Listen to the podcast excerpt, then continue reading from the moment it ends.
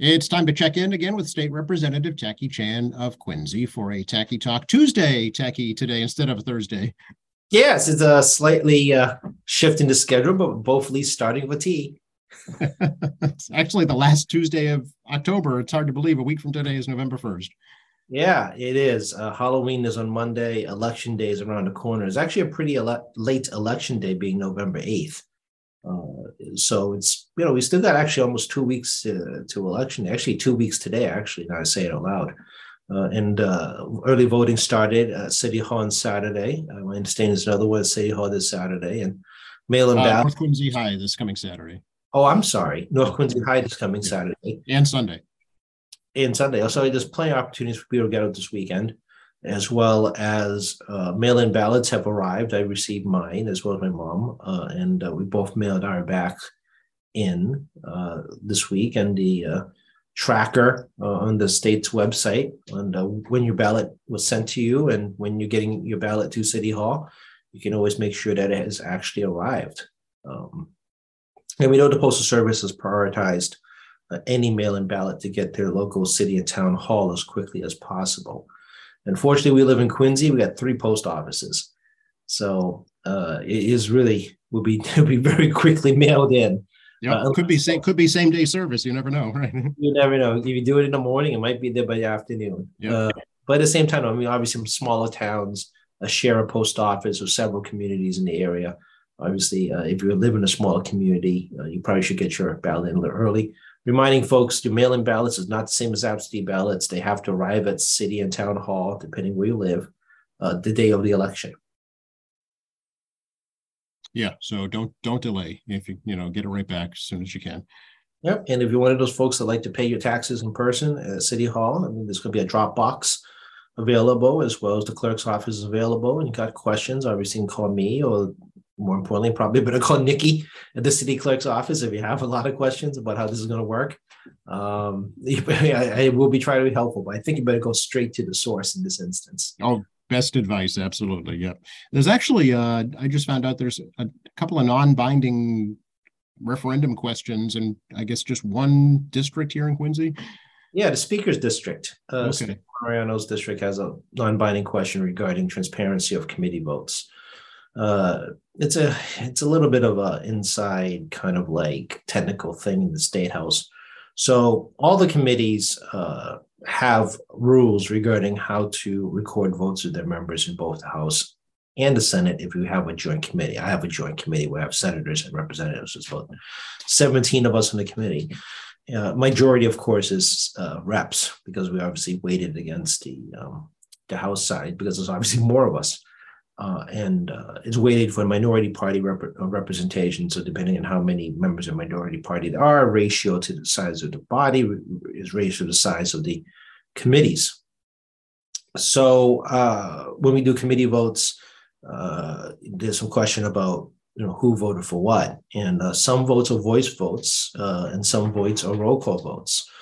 it's actually up to the chairs to decide, and the internal rules as well as the joint rules of the committees uh, dictate uh, if roll call votes are required or roll call votes are um, requested by members.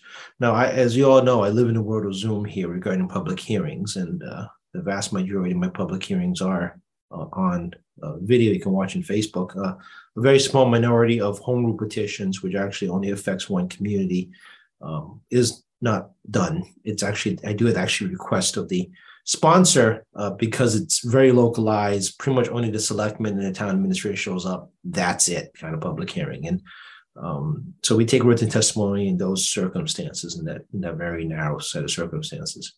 Uh, so uh, you can actually see our votes. And uh, not surprising it's mostly a slate vote because if a member objects or reserves the right they can name the bill they want uh, and the you know can say the vote rest on the remainder so, you know, from staff standpoint, we just kind of record it as such. It's in this world of Zoom, it's very difficult to go one by one. It's, it's just different now. Uh, it used to be in person; it was so much easier to to to, to open votes. Uh, it, you know, just trust me, it's much easier in person. We had a system down before COVID, and it was much smoother on vote recording. So the question is really, uh, you know, should uh, the public have access to votes. And the challenge, of course, is that you know how you're going to get it. And uh, to be perfectly frank, uh, the media is not as vigorous as they used to be regarding calling us for information. They prefer just just like click and run as opposed mm-hmm. to like talking to people. And and the state house is deaf of reporters. I mean, people need to understand as well. When I first started working at 27 years ago, the place was crawling reporters. I mean, you had easily 50 to 100 reporters any day of the week, even on slow days like this. I mean, right now is a very slow time period. You still had newsrooms full and uh, cameras on the go uh, all over the place, whether it be news crews or local crews uh, in the newspaper era. And nowadays, I mean, it's crickets in the uh, in the uh, State House news um, rooms, the crickets in the Boston Herald room, crickets in the Boston Globe room. Um, I don't remember the last time I've actually sat across from a Boston Globe reporter or a, a Patriot uh, a Patriot reporter or a um, well, Patriot reporter. I think it was like seven years ago now.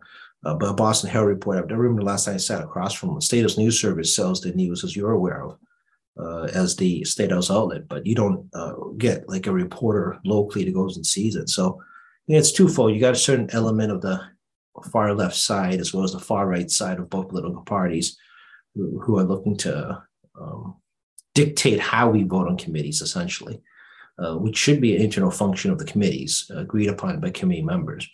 Uh, and I know it's really inside baseball, folks. And then, you know, second one, quite frankly, is partially media driven because, frankly, they're not there. Right. Uh, I'm sorry to tell you all, uh, when you read your newspaper and read your Boston Globe and Boston Herald, um, they were never in the building to actually report. And this is before COVID. Oh yeah. Oh, there's been uh, you know tremendous downsizing in the whole news industry for many years now. Yeah, and it's greatly unfortunate because it's it's actually easier to a conversation in person uh, rather than just on the phone because at least you're in person, you can kind of gauge where these conversations are going. And even this format, as much as I enjoy your time, Joe, it still is difficult to gauge because on a flat screen, it, it, you lose these these little nuances. Uh, and it, it's for all conversations as well as uh, dealing with the news media. It's different on television. I've done, obviously done some television uh, in person. Obviously, I've done some television done in this format as well. Uh, when you're speaking directly into a lens, it's not the same as being uh, interviewed for a news article. That's exactly right. No, it's one dimensional. It's it's it's one sided. You know, it's it's not interactive. That's right. Yeah, unless there's an interview format, like you know, I was uh, on City View for about all of uh, seven minutes or so um, regarding Chinese New Year and you're now in a real time crunch to try to get uh, words out in very brevity, lots of brevity. Um, when you do a news interview, now you're really running this uh, careful gauntlet of words because you know they're only going to take a 10 second or five second clip. So every word you say becomes essential on conveying information as clear as possible with the least words possible. And it, it sometimes, uh, when I'm sitting here doing it, it, it, you know, it does rattle your brain. And, and you know, I always tell newly electeds, don't rush. The reporter's not going anywhere. he's he's here. That's right. right, and he's got a camera in front of you, uh, and uh, you gotta, you know, give it a little bit of thought. And if you flub, start over. I mean, it's mm-hmm. not like, you know, it's not like you can get it right the first time. You you uh, you jump over words. Um, you hit a mm moment. Um, you know, uh, something gets in your eye. You know, all kinds of real life things happen. Yeah and if it's you know a professional journalist abiding by journalistic standards they're going to work with you uh, to get the correct information out oh absolutely i mean you know they, they even like check to make sure that your hair is in the right place sometimes because the, their goal is not make you look stupid uh, the goal is to try to get good information out of you and they're not interested in making you look silly you know that's, that's right i don't like what we do here Tackey. well this is a Tackey talk i mean for god's sakes i mean you guys all know what you're getting uh, well, as you mentioned, your uh, legislature is still in informal um, session, so there's not a whole lot of um, bills to talk about, if you will, but uh, there's plenty of other stuff going on. Yeah, the only real bill to talk about uh, right now is step therapy. The House and Senate Conference Committee came to a conclusion the committees weren't that far apart, uh, but the July deadline really crunched everybody as economic developments and sports betting and uh, really dominated the headlines and uh, leadership teams as well as you know all the chairs were kind of like ugh, trying to get this stuff done in July. And step therapy took a little longer than I think anyone would have liked. However, the House Senate came to a compromise um, today, uh, not today, uh, early this week, and sent the bill to the governor in informal session. No objection by any member. And uh, step therapy is to uh, create a mechanism by which doctors and their patients are able to use uh, brand name or medica- medication of their preference, uh, overriding the insurance uh, companies' desire to assign medication that the insurance company believes is better for you. But there is a series of tests to demonstrate that by choosing an alternative drug will actually cause greater harm uh, than benefit, as well as the fact that the recommended drug and the drugs being used currently that insurance company won't pay for, you know, will yield greater results. So it isn't like a, a uh, just do it kind of thing. I mean, there is requirement of consultation between doctor and patient to ensure that patient safety comes first in this matter. Uh, there was some little issues regarding dates and times and it's small technical stuff. Just trust me. I mean, it's not a big deal. I mean, just making sure that sufficient time for your um, appeal to division insurance can get in and sufficient time for response, but not so long that you know your patient's at risk, but not so short that no one can respond to your application quickly enough. Right. So this, this, is one of those real technical things in life where you want to be sure that um, not just the agency, but both the patient, doctor, and insurer are able to get their information timely and get a response timely. Um, and I, that was actually the one of the sticking points between the House and Senate, trying to figure out that timely timeliness and realistically well, how long it will take. Uh, and the, we'll see what the governor does. One of the concerns I think we have is what the insurance company is going to fight this tooth and nail because they want to dictate your medication because they want to pay the least amount possible. In some cases, generics are all right. I mean, yeah. I'm not saying they're totally wrong on this. Uh, but in certain instances, we have specific medical conditions. Generics are not the option. Yeah, it's case by case, right? Yeah. Absolutely. So, uh, you know, we'll see what the governor does. Uh, you know, he let's uh, be frank with you. He's he tends to like the insurance companies. I know he's a healthcare guru, but he, you know, he ran Harvard Pilgrim, uh, so he does historically lean pro insurance company. Um, this is actually kind of an interesting case for the governor. It is interesting, yeah. Um, I'm sure there's enough uh, veto power in this legislature if he were to veto it. Well, unfortunately, we're in formal session, so we can't veto. Oh, yeah, this is actually one of the drawbacks of being informal session is that we have to come back and do a special section, do a veto override.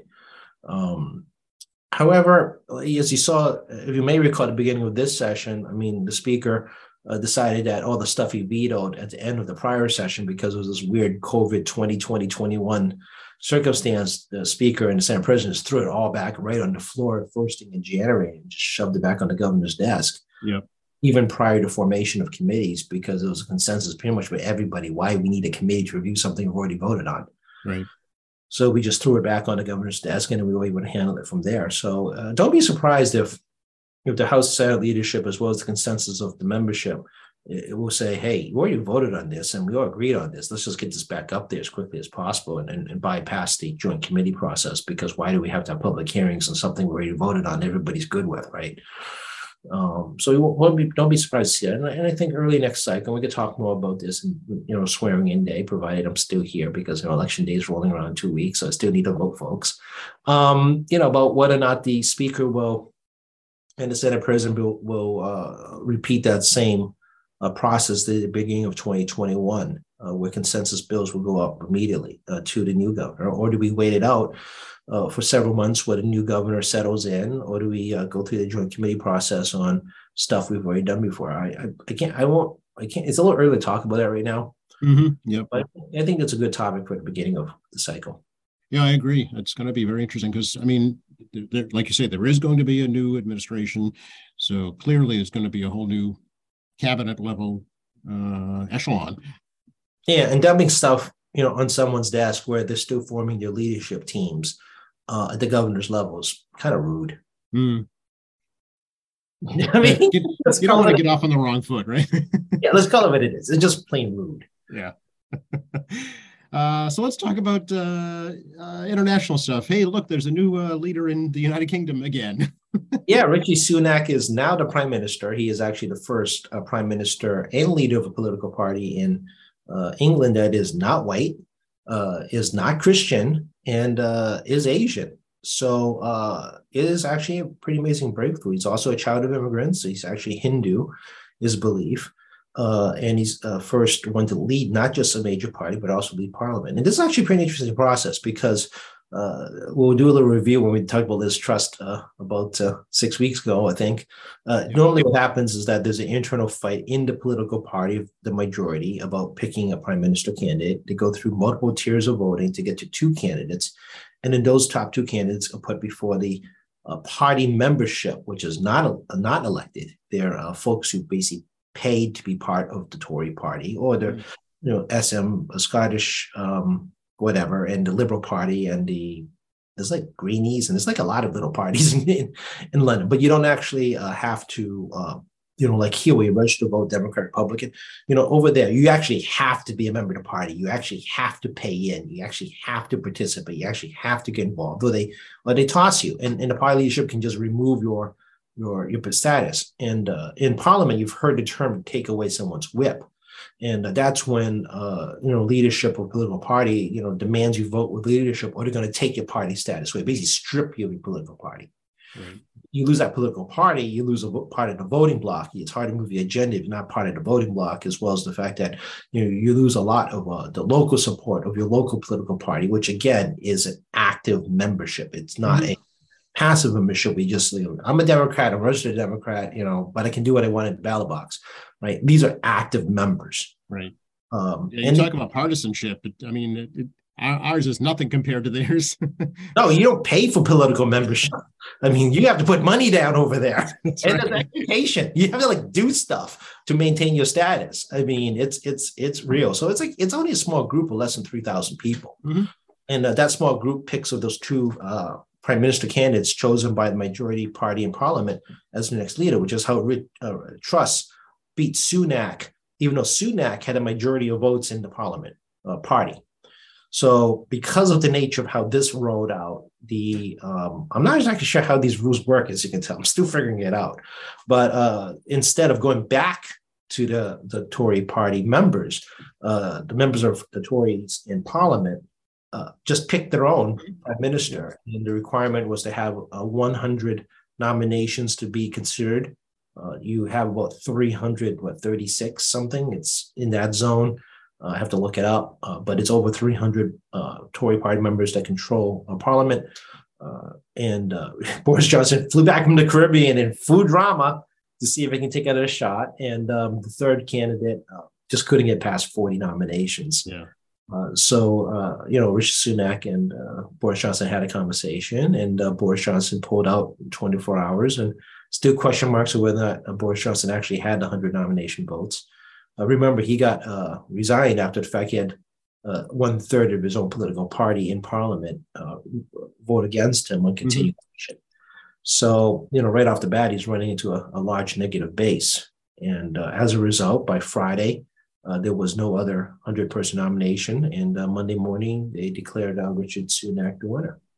Yep. And the, the Prince Charles now will will confer him as, as opposed to the Queen, uh, who did yeah. uh, Liz Truss. Yeah, yeah. is a good bit trivia question, right? Who's been as prime minister in in England? Who was the last prime minister to meet the Queen of you know Queen Elizabeth II? I mean, there's, there's a whole lot of good future trivia questions in this whole 44 day frankly debacle in politics and uh, it is it is something you expect from a second world country to be honest with you uh, not in a first world country. But, yeah, kind of a banana republic type situation, right? Yeah.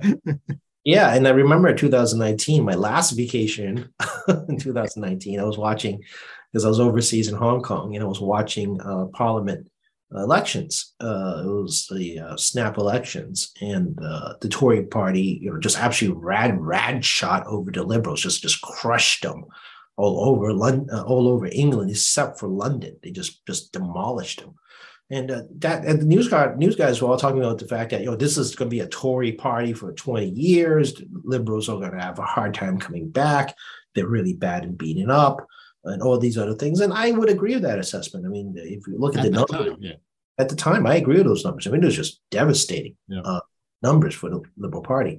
But again, things change. COVID shows up, economy chaos, inflation, uh, uncertainty. Brexit is not working out the way they thought it would work out.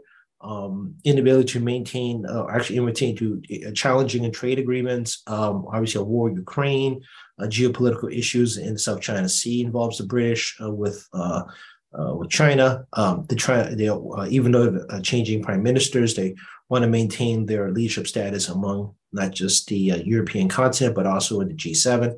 Mm. I mean, it is a, the Brits are very involved, and there's still a top five or six economy, depending what week we use the numbers uh, there's still a major economy and uh, there's still a major population base of over 50 million people, mm-hmm. not counting its Commonwealth countries, which, you know, all of which have special trade status. And now with the passing of the Queen, these Commonwealth countries, someone will have to decide whether or not they want to maintain uh, the Queen as head of state, but remain a Commonwealth nation.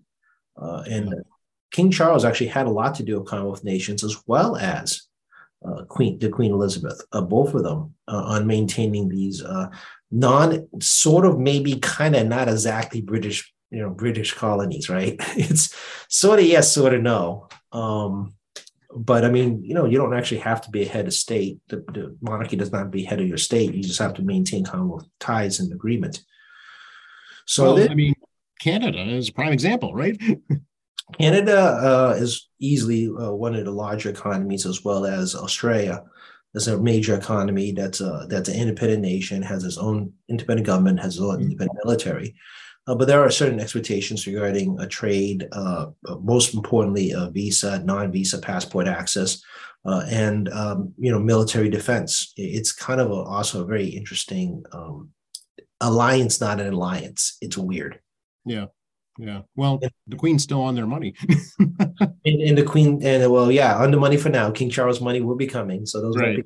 Queen Elizabeth collectibles, but there's been so much in circulation uh, for so long with her face on it. Uh, but also, they expected to pay a little bit of money to, well, a lot of money if you're Canada, uh, because Canadians hate this. You pay money to the crown.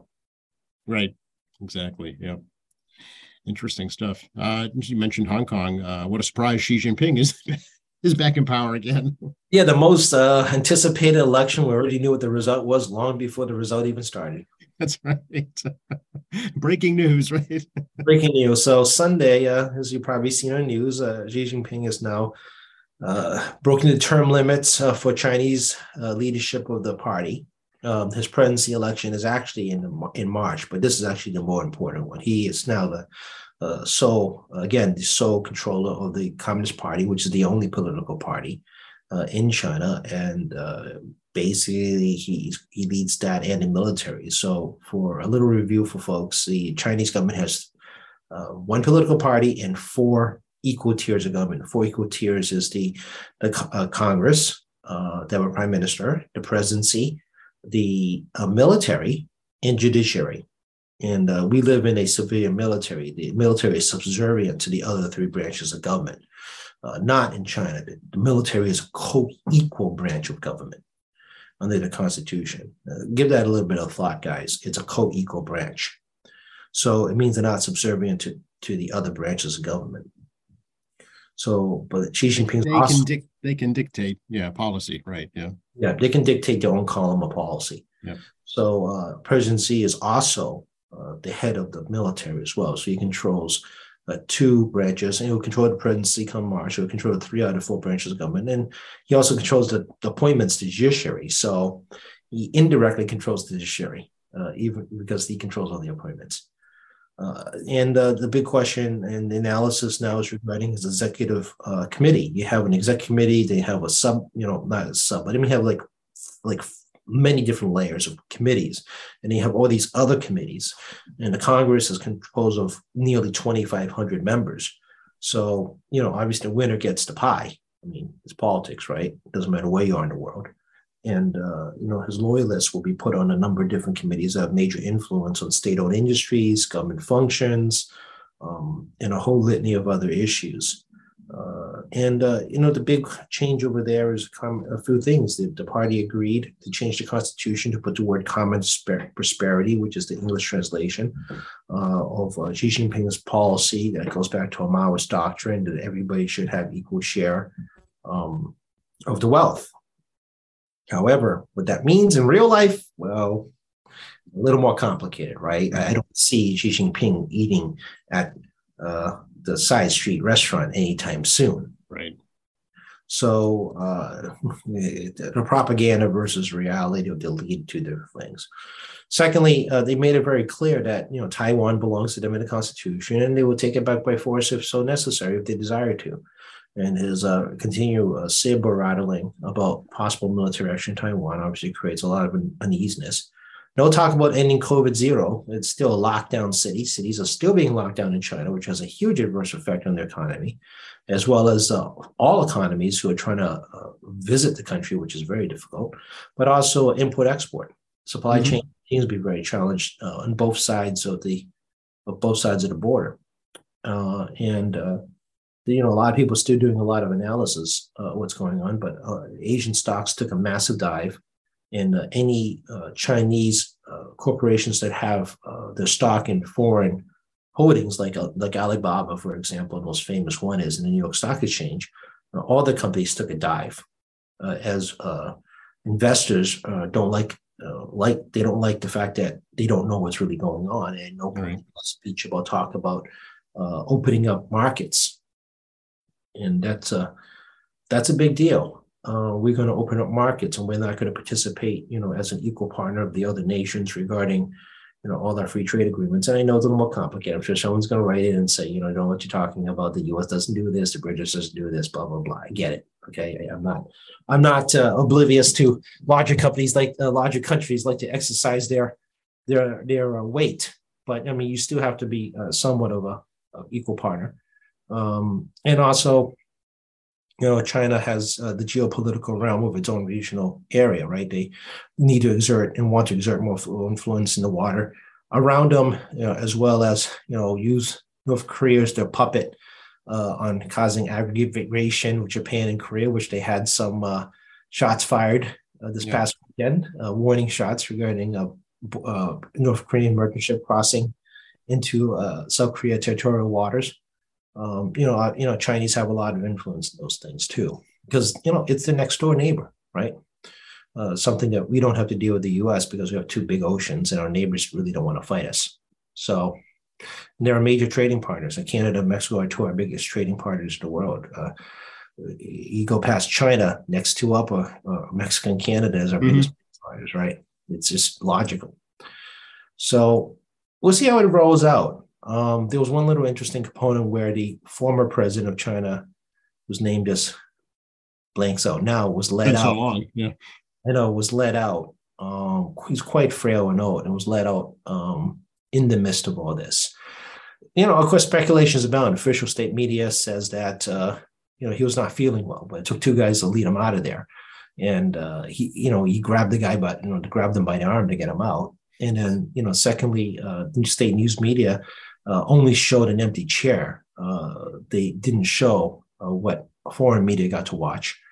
And even then, foreign media was actually segregated out to separate rooms, uh, claiming COVID protocols uh, there, there, was extreme isolation of the congressional party and relative leadership people in China from the public because of COVID. And even Beijing was essentially um, its own little country for this time period where uh, you had to go undergo a lot of testing and vaccination and everything else before you can enter the borders of the city during the time of this Congress. So, you know, COVID became another uh, opportunity for them to do heightened security using COVID as a reason. Now, imagine trying to do that around here. I mean, yeah, you're not shutting down the city. No, there was already pushback given what happened. I don't think it could go any further. No, but it's it's so it's just such a different place of how we operate. Yeah.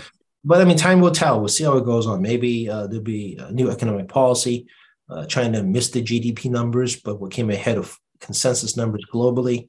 Uh, their economy is slowing. It's a changing economy.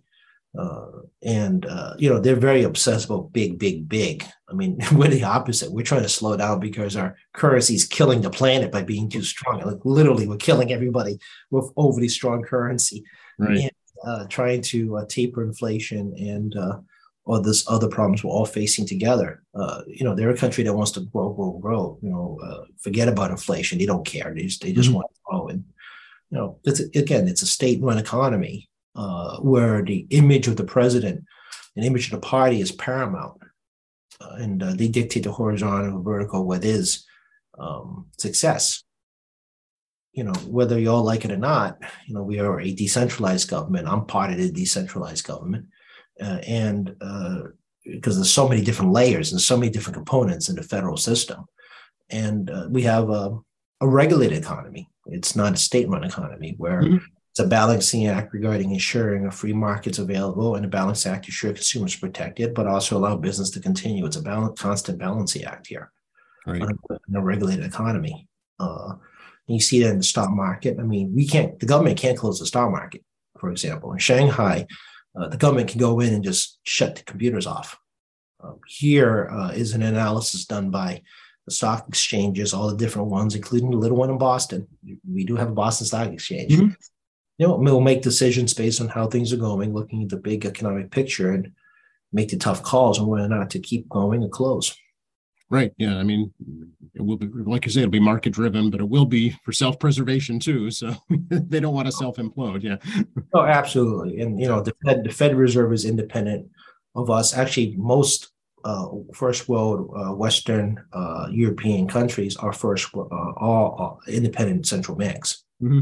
You saw that the British, uh, when Liz Truss uh, put out the proposal on these massive tax breaks for the wealthy and corporations uh, and increased their debt spending massively to cover the difference, claiming that future economic growth will, will, will resolve the issue, which, by the way, very rarely does a government investment result in equal return. Right. Uh, it's just that's not the purpose of the government investment. Government is supposed, is supposed to spur uh, job creation and local economic development, not create more tax revenue. And the ratio doesn't work. Uh, and you know, you know anything about public policy, it doesn't work that way. And uh, the and the uh, the Bank of England, you know, started responding. The markets in England responded. The business community responded. People on the streets responded uh, very quickly, uh, recognizing that this level of deficit spending is devastating. And yep. an idea, literally an idea, tanked an economy. Right. Exactly. Yeah. It's word. Words have power. You know, when they're spoken by by by leaders, for sure. Yeah.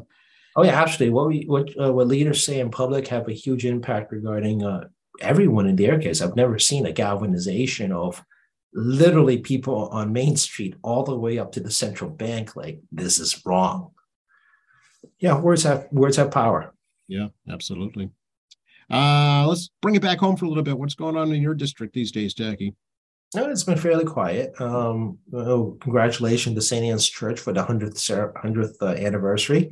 Um, uh, the Democratic City Community Breakfast was Sunday. Uh, we had the honor of having uh, Lieutenant Governor Kim Driscoll, Attorney General uh, elect, uh, perhaps elect. Well, these are primary winners. Uh, so Mayor Salem Kim Driscoll, former Boston City Councilor um, Andrea Campbell, as well as my colleague and government Senator Diana DiZoglio come by and say hello. And we, you know, congratulate Kevin Cotter on receiving the Dennis Ryan Award, a longtime Ward Six uh, committee member as well as the Ward Six chair, and uh, was a it well still is. I mean, he's retired, but he never truly retired from the union. I mean, biz, you know, business agent, and basically ran local 12 plumbers for many years. Um, great guy, uh, well deserved award for his work in the Democratic Party, and uh, it was good to see some folks. I mean, uh, it was our first in person uh, gathering.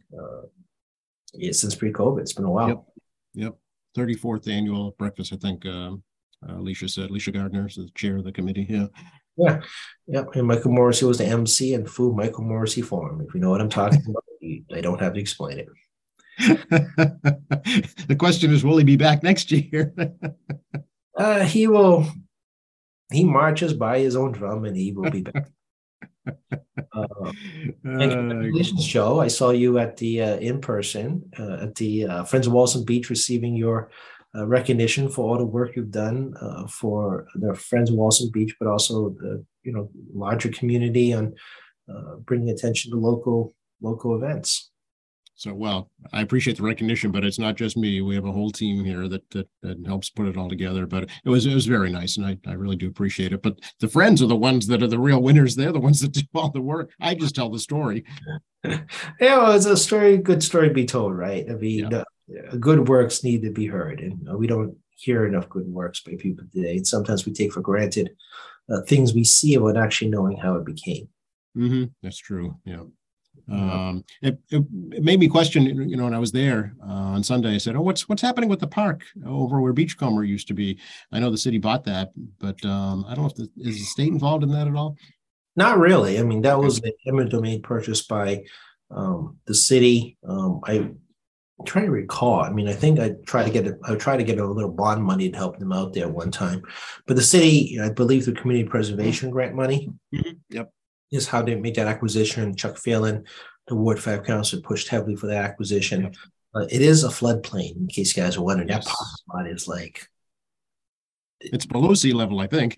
yeah, it's it's really it's, it gets filled up with water. Oh, yeah. Um, and obviously, the neighbors are very concerned about native development uh, on that uh, land because of the shifting water. Anytime you take a piece of sponge away, the water looks for another place to sponge up.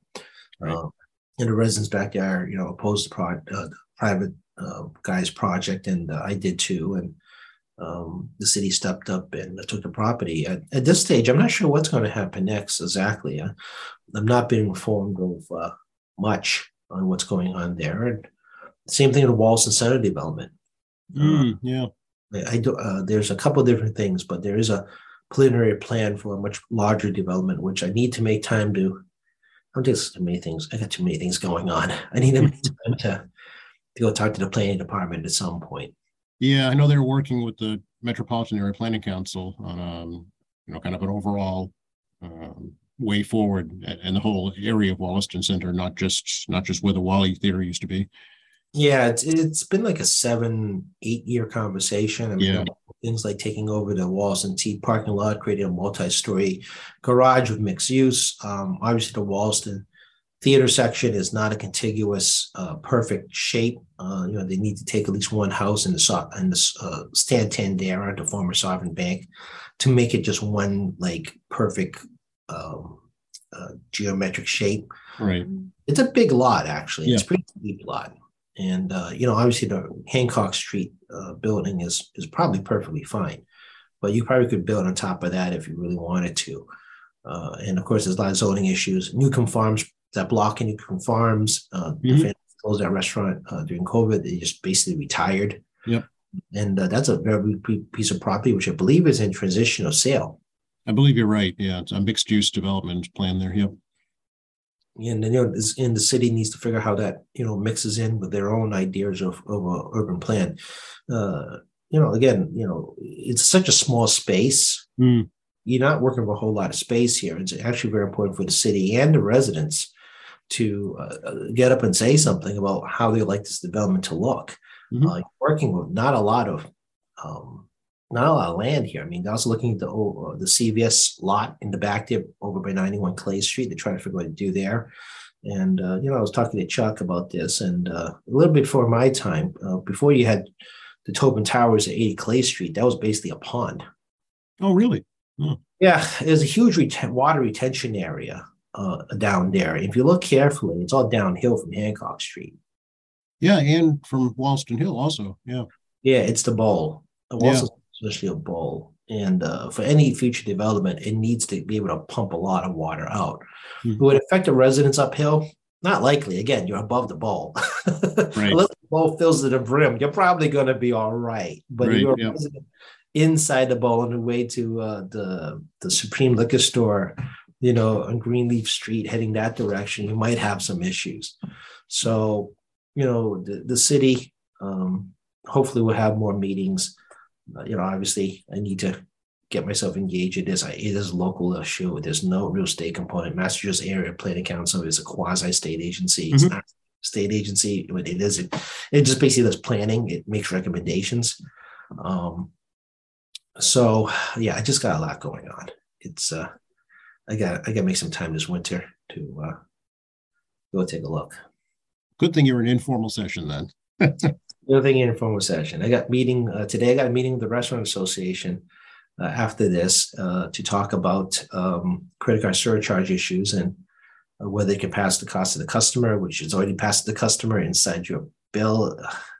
So anyway, the cost of doing business includes. Well, since I already started this can of worms, you you uh, when you pay something at the store, the cost of doing business, doing business is baked into the price. Mm-hmm. So, I mean, you know, paying the wages, buying the product, keeping the lights on is all baked into the price of whatever you buy at a restaurant or retail. That includes credit card surcharges. So, you know, to utilize your credit card, uh, the, the business actually has to pay a transaction fee. It can range as high as 3.5%, depending on the size of the business and the agreement between them uh, and uh, the various uh, credit card transactions. So, I mean, the little machine is something that the um, the uh, restaurant or retailer has to pay for. Mm-hmm. And uh, around the country, uh, you know, they have the ability to surcharge you uh, like 3.5%, 2%, 1%, whatever. Really? On top of what they already pay? Yeah, on top of what you already pay, as opposed to actually baking into the price of price of the product. I see. So it's going to it ain't hard to figure out, folks. I think you yeah. I'm thinking, you know, a couple of things. If you pay cash, you're subsidizing people using a credit card because you're paying more because you're not using a credit card. So that that's yeah, unless you get a discount like at a gas station if you get a lower price for cash. Correct. Secondly, uh, you know, why don't you just keep baking the price in as mm opposed to forcing you to use cash, of which they will get the benefit because they're baked in the price of doing business. Right. And then you uh, and then if you're unable to use uh, your credit card, I mean, obviously does that, you know, they got to have an input on, on local business and doing so. And then now you got a question, you know, does that actually impact how um, consumers will will reallocate their spending at a mm. restaurant? Yeah, I think most people prefer credit card now. Oh, absolutely. Even I've moved uh, to plastic over many years, uh, not just because of things like reward points, but you know, I'm a guy that uses you know Quicken, and I download my credit card transactions on there is actually a much better way for me to track my spending, you know, on a daily, weekly, monthly basis. And then you know, if I'm looking like, oh, well, what I do here, uh, right? Uh, you know, adjust my budget at home uh, but also uh, also ca- lets me catch fraud a little faster too, yep. because of download transactions I can't identify. Right, exactly. There's a paper trail, electronic paper trail. Yeah. And all of us can go on the internet, set up account of any of our credit card companies, and you know identify fraud and you know utilize fraud protection, which is a whole other thing about uh, data breach, which I worked on back in 2017 uh, to, to craft a current law on, on data breach notification and remedies. Um, but you know, I'm doing that. I also have a meeting today with uh, the representative from the Liquor Store Association. Obviously, you know, question three is on the ballot. You can watch past episodes to talk about question three. That being said, you know, I'm going to get an update on what's going on there. I got an update from the spirits distributors this month. Um, tomorrow was Tuesday, Thursday. I'm going to go see uh, Simmons uh, College nursing program and science program, talking about uh, licensing issues uh, in the nursing industry as well as the impacts on higher education. Um, what's going on tomorrow? I got something else tomorrow too, which I can't think of. you better check, otherwise you'll miss it. yeah, it's, it's just a lot of these uh, calls, and I'm you know obviously having lunch with some friends that I put off literally six months, uh, and try to get my personal calendar up to date as well. Yeah, uh, and uh, you know we've been working for obviously candidates for the last uh, few uh, months, especially statewide candidates I backed in the primary uh, and uh, you know try to help them get elected. Um, and uh, you know, and I get questions from committee members. You'd be surprised how often I get questions from committee members as well as general membership in the House about policy issues under my purview. And I got questions on like people calling me about question three. What does it do? You know, I got to go uh, to do an interview on local cable access or a local reporter. Can you give me the you know update on what's going on in the liquor industry and why we're doing certain things? So, you know, even though that it is an informal session, as you can hear, you know, I do check my emails. I, you know, we are maintaining a social media presence, you know, but I do uh, not just attend local events, but also, you know, outside outside city events pursuant to my job. And um, I'm not just responsive to constituents; I'll be responsive to my colleagues in, in the House and Senate as well. It's a team effort, right? I'm very thankful for my team and the staff. Trust me. Yeah. Yes. Very good. Uh, people in the office that uh, keep things on track. And, um, you know, I'll lose track every so often, but, you know, they remind me what's going on and, um, you know, do some baseline research. And, you know, obviously I'll do some internet searches and read the general laws and regulations and so forth and uh, try to figure out what's happening before we start these conversations in these various industries. And on that note, how do we get hold of you and your team, Tackey?